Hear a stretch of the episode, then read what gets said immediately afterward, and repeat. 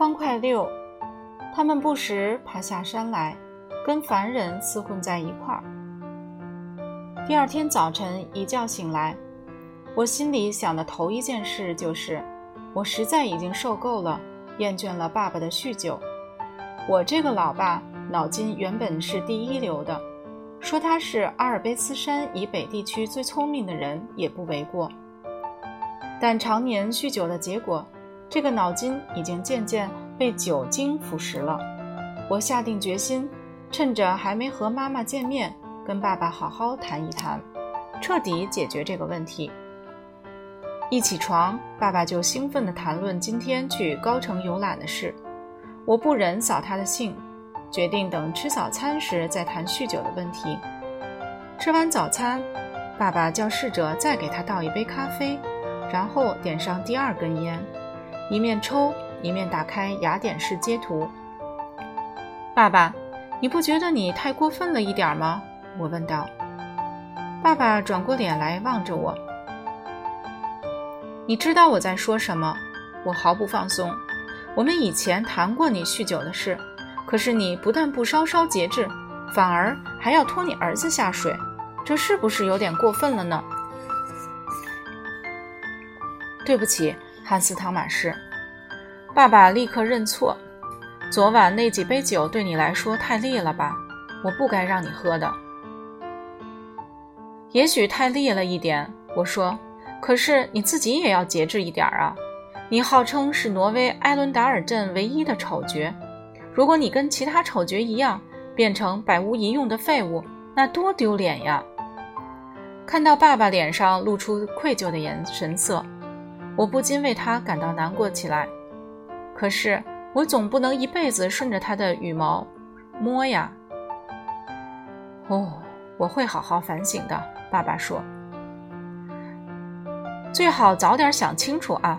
我不认，我不以为妈妈会喜欢一个邋邋遢遢、嗜酒如命的哲学家。”爸爸坐在椅子上，一个劲儿扭动着身子，一副扭捏不安的样子。被自己的儿子这样毫不留情地数落，任谁也不会觉得难堪。老实说，汉斯·汤马士，我跟你的想法是一样的。爸爸的口气十分诚挚，我听了不忍心再逼迫他，这件事就此打住。但是，不知怎的，我突然怀疑，妈妈离家出走的原因，爸爸并没有全部告诉我。咱们到高城去游览要怎么走啊？我指着地图问爸爸。我们开始讨论正经事了。为了节省时间，我们搭计程车到高城入口处。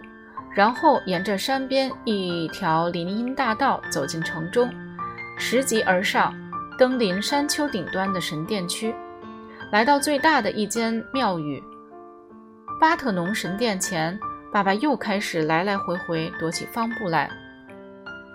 壮观，实在是太壮观了！他一个劲儿地惊叹。我们父子俩绕着神殿逛了几圈，然后走到一处陡峭的山崖上。俯瞰着坐落在山脚下的那座古老剧场，俄狄浦斯王的悲剧就曾经在这儿最古老的剧场上演。爸爸逛够了，就指着一块大石头对我说：“坐下来吧。”然后他开始滔滔不绝谈论起古雅典文化来。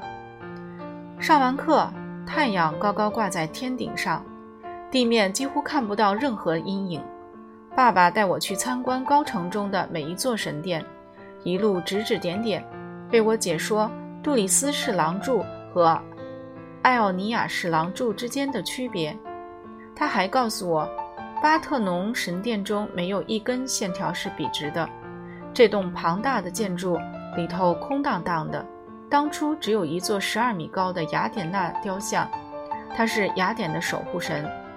现在我才知道。古希腊的神只居住在希腊北部的奥林匹斯山，不时爬下山来跟凡人厮混在一块儿。爸爸说，希腊诸神就像巨大的丑角，混杂在由人类组成的一副扑克牌中。高城中也有一间小型的博物馆，但我找了个借口，告诉爸爸我不想进去。爸爸让我坐在外面等他。我原本十分乐意陪伴爸爸参观博物馆，因为爸爸是个学识渊博、妙语如珠的好向导。但我口袋里的一件东西却把我给阻拦下来。游览神殿时，我一边聆听爸爸讲解古希腊神话，心里一边想着，小圆面包书中描述的丑角之宴究竟会发生什么事情？魔幻岛上的五十二个侏儒已经聚集在宴会厅，围成一个大圆圈。现在，他们每一个都要念诵一句台词来。